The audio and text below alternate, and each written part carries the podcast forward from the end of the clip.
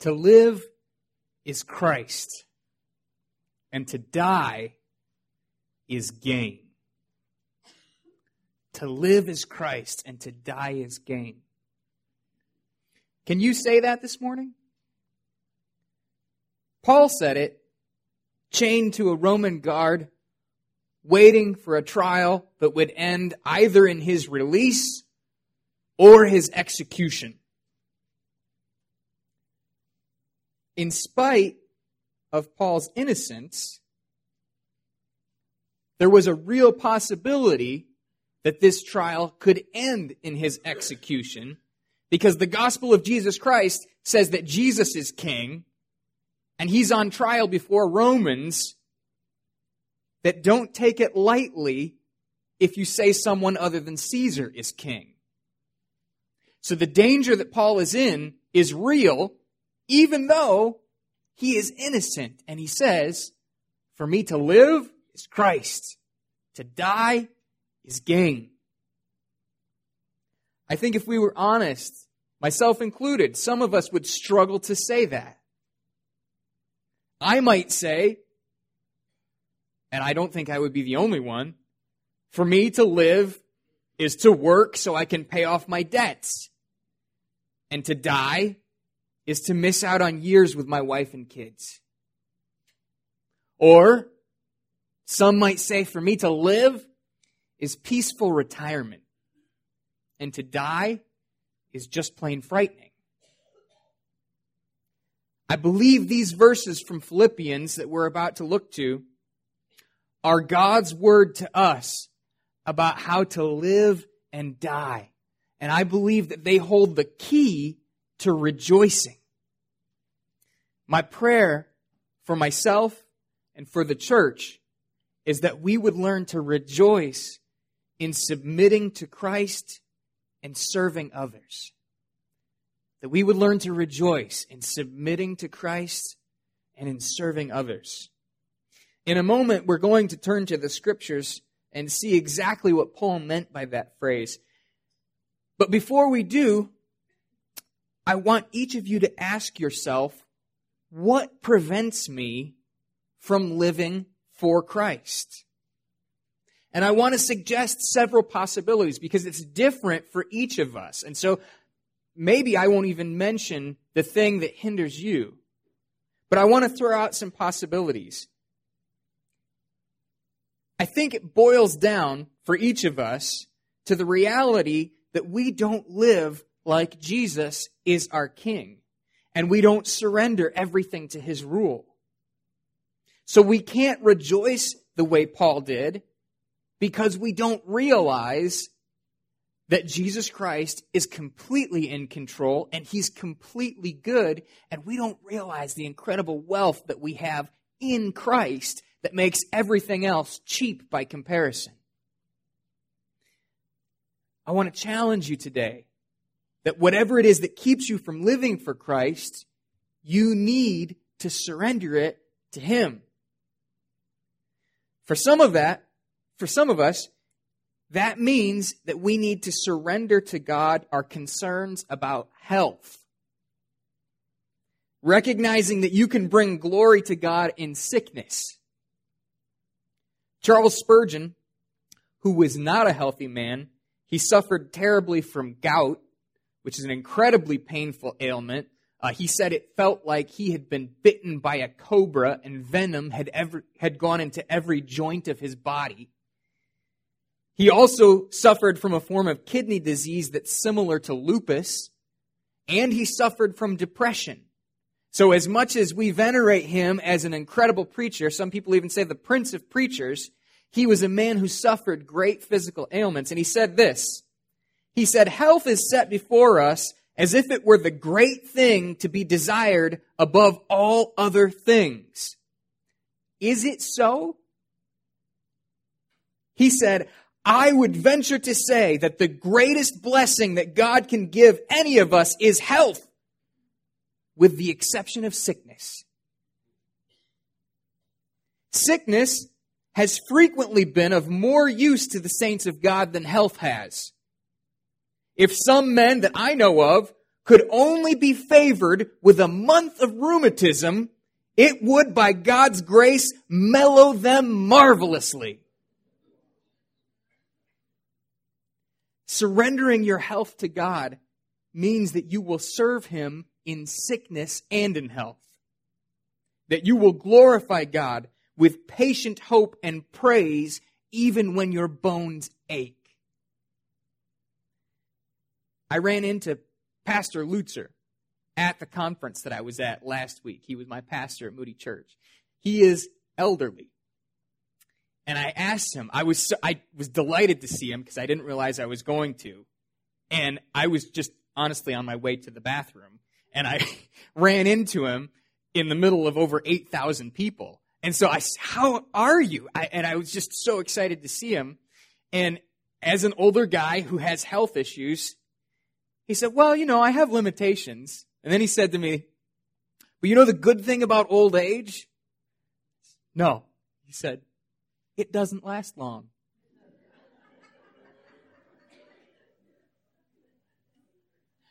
That's a man who is okay living or dying for Christ. I thank God for him. You may need to surrender your health to Jesus. For some of us, we need to think about our finances. Our finances may prevent us from living for the Lord. You or I may not get the house that we want. Maybe you should sell the house that you have.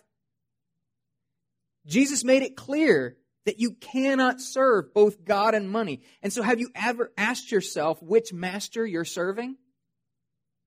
If your debt controls how you are living, if you have to say no to ministry opportunities because of your bills, if you are spending all of your money to pay off purchases you could not afford, or if you are refusing to make lifestyle changes so you have more freedom, you are not serving Christ, you are serving money.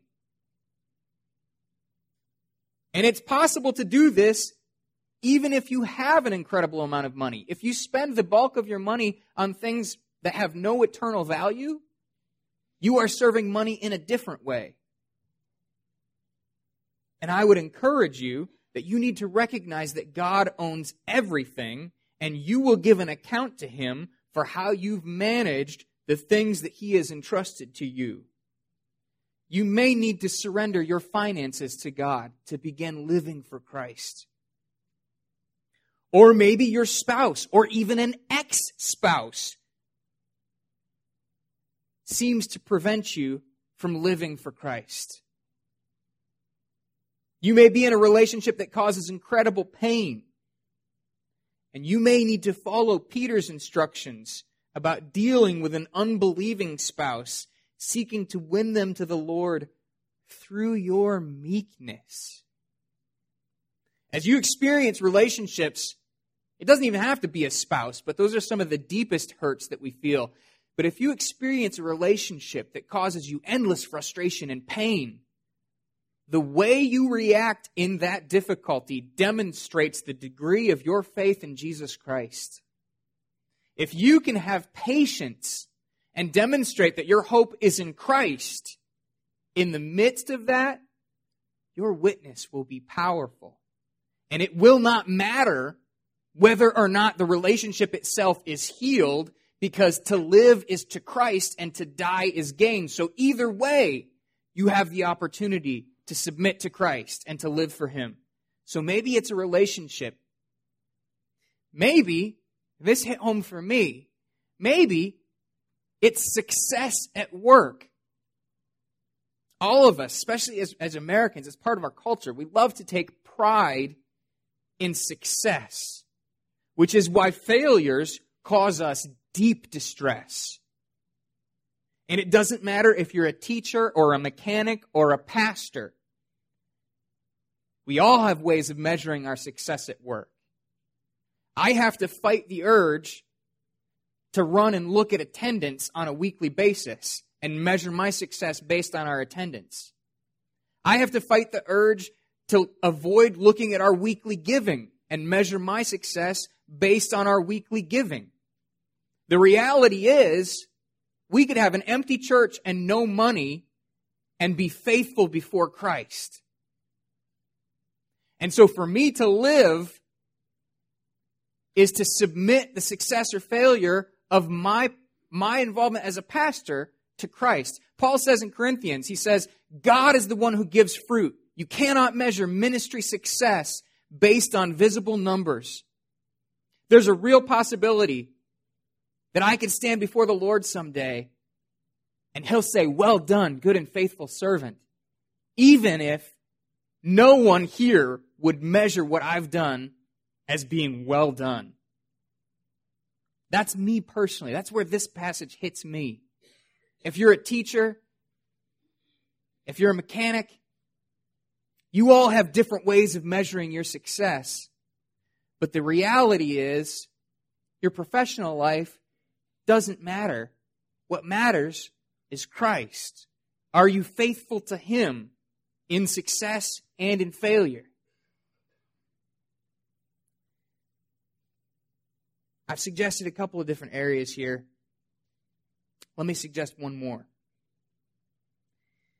Some of you may be distressed because of where your kids are, whether or not they're walking with the Lord, where they are in their marriages, their finances. Your kids may hinder your walk with Christ. It's culturally common to say, oh, my kids are my life. And we say that like it's acceptable and good because it seems like there's a certain level of self sacrifice. Oh, I live for my kids. And we applaud that because it's a, it's a good thing in, in our cultural context. But I want to suggest to you that it is not a good thing in a Christian context. In reality, if your kids dominate your life rather than Christ, you will be miserable. You will constantly worry about them. You will probably mess them up. And joy in Christ will be sacrificed on the altar of your children. Even your own children cannot come before your relationship with Christ. Jesus himself said it in Luke 14 26. He said, If anyone comes to me and does not hate his own father and mother and wife and children and brothers and sisters, yes, even his own life, he cannot be my disciple.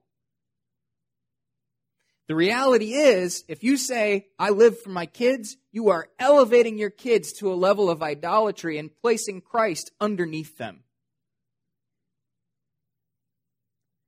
Jesus doesn't want you to be a bad parent. Jesus wants you to have your right priorities. So, now that I have hopefully whacked half a dozen hornet's nests with a stick, let's fly to Philippians and figure out how we're actually supposed to live. Let's read the text together. You can find it in Philippians chapter 1. The blue Pew Bibles, it's page 980. We have some large print Pew Bibles as well. They're, they're a burgundy color or red. Uh, in the large print Bibles, the page number is 1164. Let's read the text together. Starting in the second half of verse 18, Paul says, Yes, and I will rejoice, for I know that through your prayers and the help of the Spirit of Jesus Christ, this will turn out for my deliverance, as it is my eager expectation and hope that I will not be at all ashamed, but that with full courage now, as always, Christ will be honored in my body, whether by life or by death. For to me to live is Christ and to die is gain. If I am to live in the flesh, that means fruitful labor for me. Yet which I shall choose, I cannot tell. I am hard pressed between the two. My desire is to depart and be with Christ, for that is far better. But to remain in the flesh is more necessary on your account.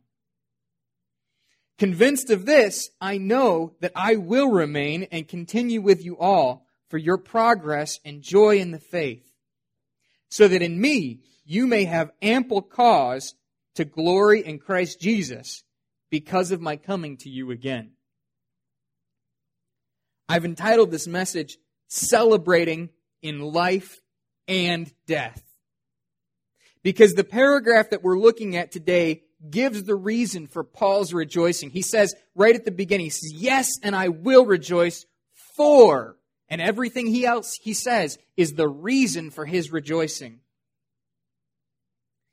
Namely, he lives in such a way that no matter what happens to him, Jesus Christ looks good. Paul lives, Jesus Christ looks good. Paul dies, Jesus Christ looks good. How? Because the decisions he makes in life show that he worships Jesus.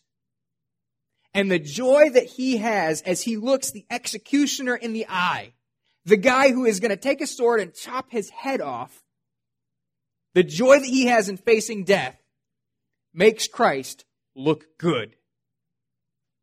All Paul cares about is making Jesus look good. And let me be clear. You make Jesus look good by trusting him for your life and salvation, for all things in every way. So let's look and see how Paul did this in three steps. First, we will see Paul's confidence in deliverance. Then we will see that he believes he's delivered if he's set free from his chains or if he's set free from his body in life or in death. He is delivered. And then lastly, we will see Paul longing for death, but serving in life. Let's look again at second half of verse 18 through verse 20, and we'll see his confidence in deliverance. His confidence in deliverance. Verse 18 through 20. He says, Yes, and I will rejoice, for I know that through your prayers and the help of the Spirit of Jesus Christ, this will turn out for my deliverance as it is my eager expectation and hope that I will not, at, not be at all ashamed, but that with full courage now, as always, Christ will be honored in my body, whether by life or by death. Notice, just in passing, one reason he's confident is in part because of the prayers of the church. Not only does Paul pray for the Philippians, but he believes that they pray for him and that God will answer their prayers as well. And he expects their prayers to have tangible results. He has an incredible faith. And in a, in a way that seems bizarre, the deliverance that he is so confident in is not release from prison, although that may be one way it works itself out. His expectation and hope, the answer to their prayers, he says, are two things. That he will not be ashamed and that he will have courage so Christ is honored in his body. Both of those are emotional responses that come from a rich faith in the Lord. Shame what he's afraid of is a negative emotion that I believe a lot of Christians live with. And I think our shame comes from not fully realizing the work of Christ in our lives, that we're totally forgiven. But that, I don't think, is actually what Paul is talking about here. Paul's concern is that he would be a coward and that as a result, people would doubt that Jesus is a worthy Savior. But he is confident that he will be delivered from that cowardice and positively given supernatural courage in answer to their prayers and through the ministry of the Holy Spirit. So notice this. The prayers of the church were not just God release Paul from his chains. They were more focused on God, please help Paul live out his faith, whatever you choose to do with him. And I think if you and I heard one of our missionaries were thrown in jail, we would pray for their release. And we should. I am not saying that we shouldn't. But my fear is that we would neglect to pray that they would have a strong witness in prison, trusting that if God wanted to use them in prison, he would leave them there.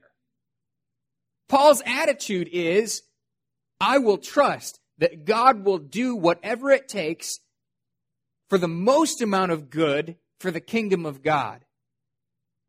And if you think of the passage that we read earlier today, Jesus' triumphal entry into Jerusalem, people are waving palm branches. They are celebrating him as a king. At the end of that passage, which I included, normally we stop at the celebration where he enters Jerusalem, but at the end of that passage, Jesus says, I am in agony because he knows the cross is coming. He understands that his kingdom is more than just conquering the Romans. He is going to conquer sin and death on the cross for us, and he knows what's coming. And Jesus is the example that Paul is following, saying, I know that you will glorify yourself in me, and that is what I care about. He is our example as he was Paul's example. And I want to suggest to each of you today that as you think through the things I mentioned at the beginning, whether it's bankruptcy, unemployment, divorce, all of the things that drive us to our knees, we should not just pray for deliverance from those things, but that we would have faithfulness, courage, and confidence in each of them. I'm not saying that bankruptcy or divorce are good any more than it was good for Paul, who was an innocent man, to be executed. What I'm saying is, your faith in Jesus can be a witness the same way Paul's faith was. And we are called to be faithful in Christ, even in the middle of divorce or bankruptcy or cancer. When someone is facing hardship, we should pray that God would be honored in that person's life, even as we pray for their deliverance. As we pray for each other, let's pray that we, like Paul, would act in a way so that we will not be ashamed because we've made Jesus look bad, but positively, we would have courage that makes him look good. Because Paul made it clear that ultimately his life or his death did not matter. Both looked good to him because he could serve Christ in life or he could be with Christ in death. Look at verses 21 through 24 with me again. Verses 21 through 24. He says, For me to live is Christ, and to die is gain. If I am to live in the flesh, that means fruitful labor for me. Yet which I shall choose, I cannot tell. I am hard pressed between the two. My desire is to depart and be with Christ, for that is far better. But to remain in the flesh is more necessary on your account. These verses make it clear that the deliverance he's talking about, he has such confidence in, that deliverance that is the root of his joy, really has nothing to do with whether he's executed or set free. And it's surprising that he says it like this. He says, to live is Christ. You would think that to die is Christ because that's when you go to be with him. In fact, that's why he says dying is gain because he's going to be with Christ. But understand that his living is in Christ. That's why he says in Galatians 2:20, I have been crucified with Christ. Yet nevertheless I live, yet not I, but Christ lives within me. And the life I now live in the flesh, I live by faith in the Son of God who loved me and gave himself for me.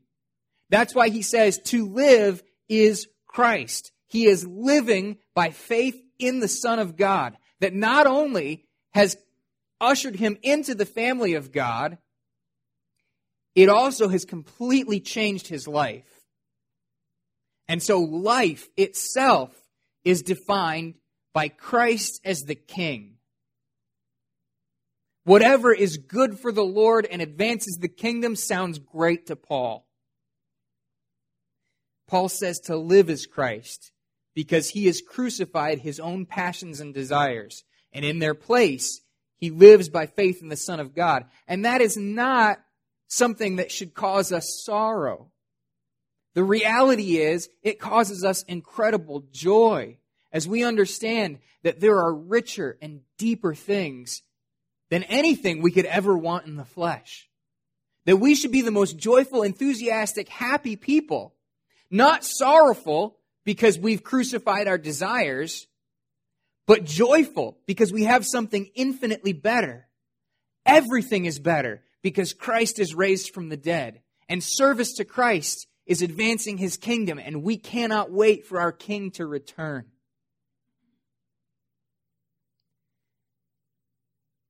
To live for Paul meant that he would bear fruit in service to the king. And I want to ask, can you say that? Is your life bearing fruit in service to the Lord? For Paul, the advantage of staying in the body was he could serve Jesus Christ by witnessing to unbelievers and by serving believers in the church with his gifts. That's not unique to being an apostle. That's something that every believer is called to. He talks over and over again about how the church is the body of Christ. Everyone here has a gift to serve the Lord with and we do it in unity. Can you say that your life is serving believers and non believers as the body of Christ?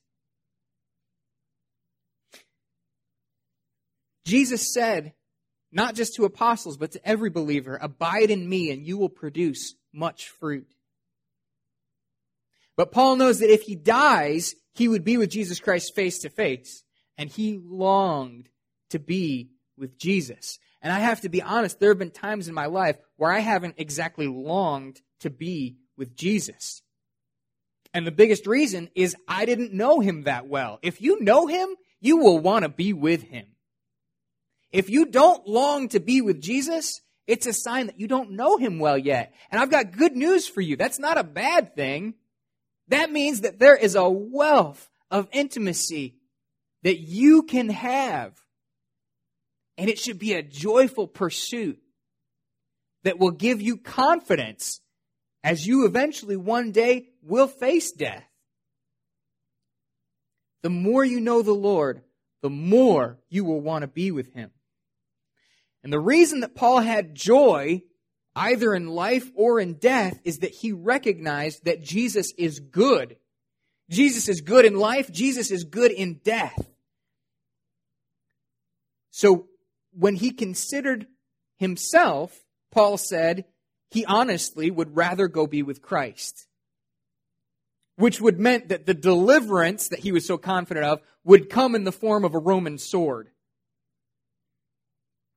That's a funny answer to prayer. But Paul is telling them that that is actually his preference. That deliverance that he's so confident that would come would be courage to die well. But when he thinks of the church, he actually says he believes that his deliverance instead will come in being set free from prison.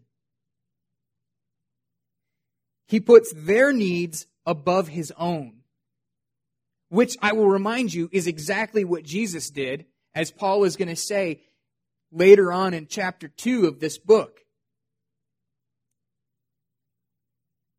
And so he says that though he longs for death, he is committed to serving in life. He longs for death, but he serves in life. So let's look at verses 25 and 26 together.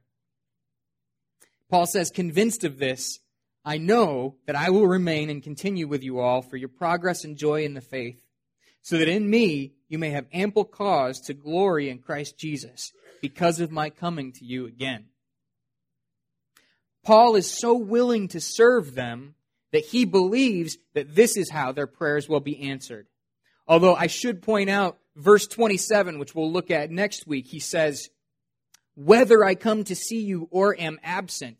So even though he's pretty confident this is how God is going to answer the prayer, he leaves it up to God. So this is God's decision. But he's confident that the priority in his life is service to the church, so he believes that he will come see them. He believes that the church would glory in Jesus Christ, I believe, because they would see their prayers answered when Paul comes back to them. That's what he says in verse 26. So that in me you may have ample cause to glory in Christ Jesus because of my coming to you again. The implication is they would see Jesus as powerful as their prayers were answered when they saw Paul. Have you ever had a prayer request that made you glory in Jesus Christ? I, will tell you one that I, I, was, I was on the fence as to whether or not to include this, but I feel like I have to include it. Just about two weeks ago, maybe it was three weeks ago when we got the prayer request, I have friends who are going to serve the other side of the world. It's a closed country that doesn't welcome missionaries. These are not the friends that I've mentioned to you in the past. These are different friends. They got a visa that would let them enter the country as students. And they were accepted to a school. But what they didn't know was that 100% of their tuition was due up front. So as they were excited that they were going to be able to get into the country, they were distressed to find out they owed $6,000 and they only had six weeks to raise it in. So as I heard this prayer request, I thought, well, we'll see if they're leaving the country or not. I, uh, I confess that I didn't have incredibly high faith because I know all the missionaries that I know struggle to have full support. So they've already asked all the people they can think of to support them faithfully and $6,000 in the space of six weeks above and beyond all the support that they'd already received is a huge request. And while we were at the conference, I think it was Tuesday, we got an email that instead of taking six weeks, God answered that prayer request in two weeks. That they have all of the money that they need. And I thought, good night. I have incredibly weak faith. But I was excited that we prayed for that as a church. And God has answered it. And Jesus Christ looks good because we asked him to provide and he did. Paul is saying, as you see me come and visit, you will have opportunity to glory in Jesus Christ. And I urge you to pray in such a way that you know whether or not your prayer requests have been answered. So that you can glory in the power of Jesus and his goodness. I believe all of this ties into the first phrase of this passage I will rejoice. Confidence that life or death, marriage or divorce, wealth or bankruptcy, none of those things matter. What matters is your faith in the Lord through all of them. And so I urge you learn to rejoice by submitting to Christ and serving others. I mentioned health, money, marriage, kids, work. There are probably dozens of things that I didn't mention. And I would urge you to think through those areas of your life again. Are you ready to submit to the Lord in every area of your life? And like Paul, put your brothers and sisters in Christ before yourself? So often as Americans, I feel like need to mention retirement in particular. So often we feel like once you reach a certain age, you're entitled to relax and not do anything. Paul was not looking for a relaxing retirement. For Paul to live right up until the moment of death was Christ. It was service to the church. And I want to challenge you today. Maybe that's an area you need to ask the Lord, God, how can I serve you in retirement? Some of you, you need to ask the Lord, God, how can I serve you at work? Some people feel like because they work, they can't serve the Lord, that the two are in competition. That's not true. Paul would say, employed, unemployed, retired, still working. It doesn't matter. What matters is Christ. And I want to urge you this morning to be like Paul and to seek your joy in submission to Christ recognizing He is good and in control, and service to others. Let's pray. Our Father in heaven, Lord, so often as believers, we lack certainty. As we face the big decisions of life, we often respond with fear and anxiety, feeling like we'll make the wrong choice. But Lord, I ask that you would bless us with the kind of faith and courage that Paul longed for. We pray that you would bless us with confidence that you are our Savior in life and in death. And I pray that you would give us the joy that he experienced. I pray this in Jesus' name. Amen.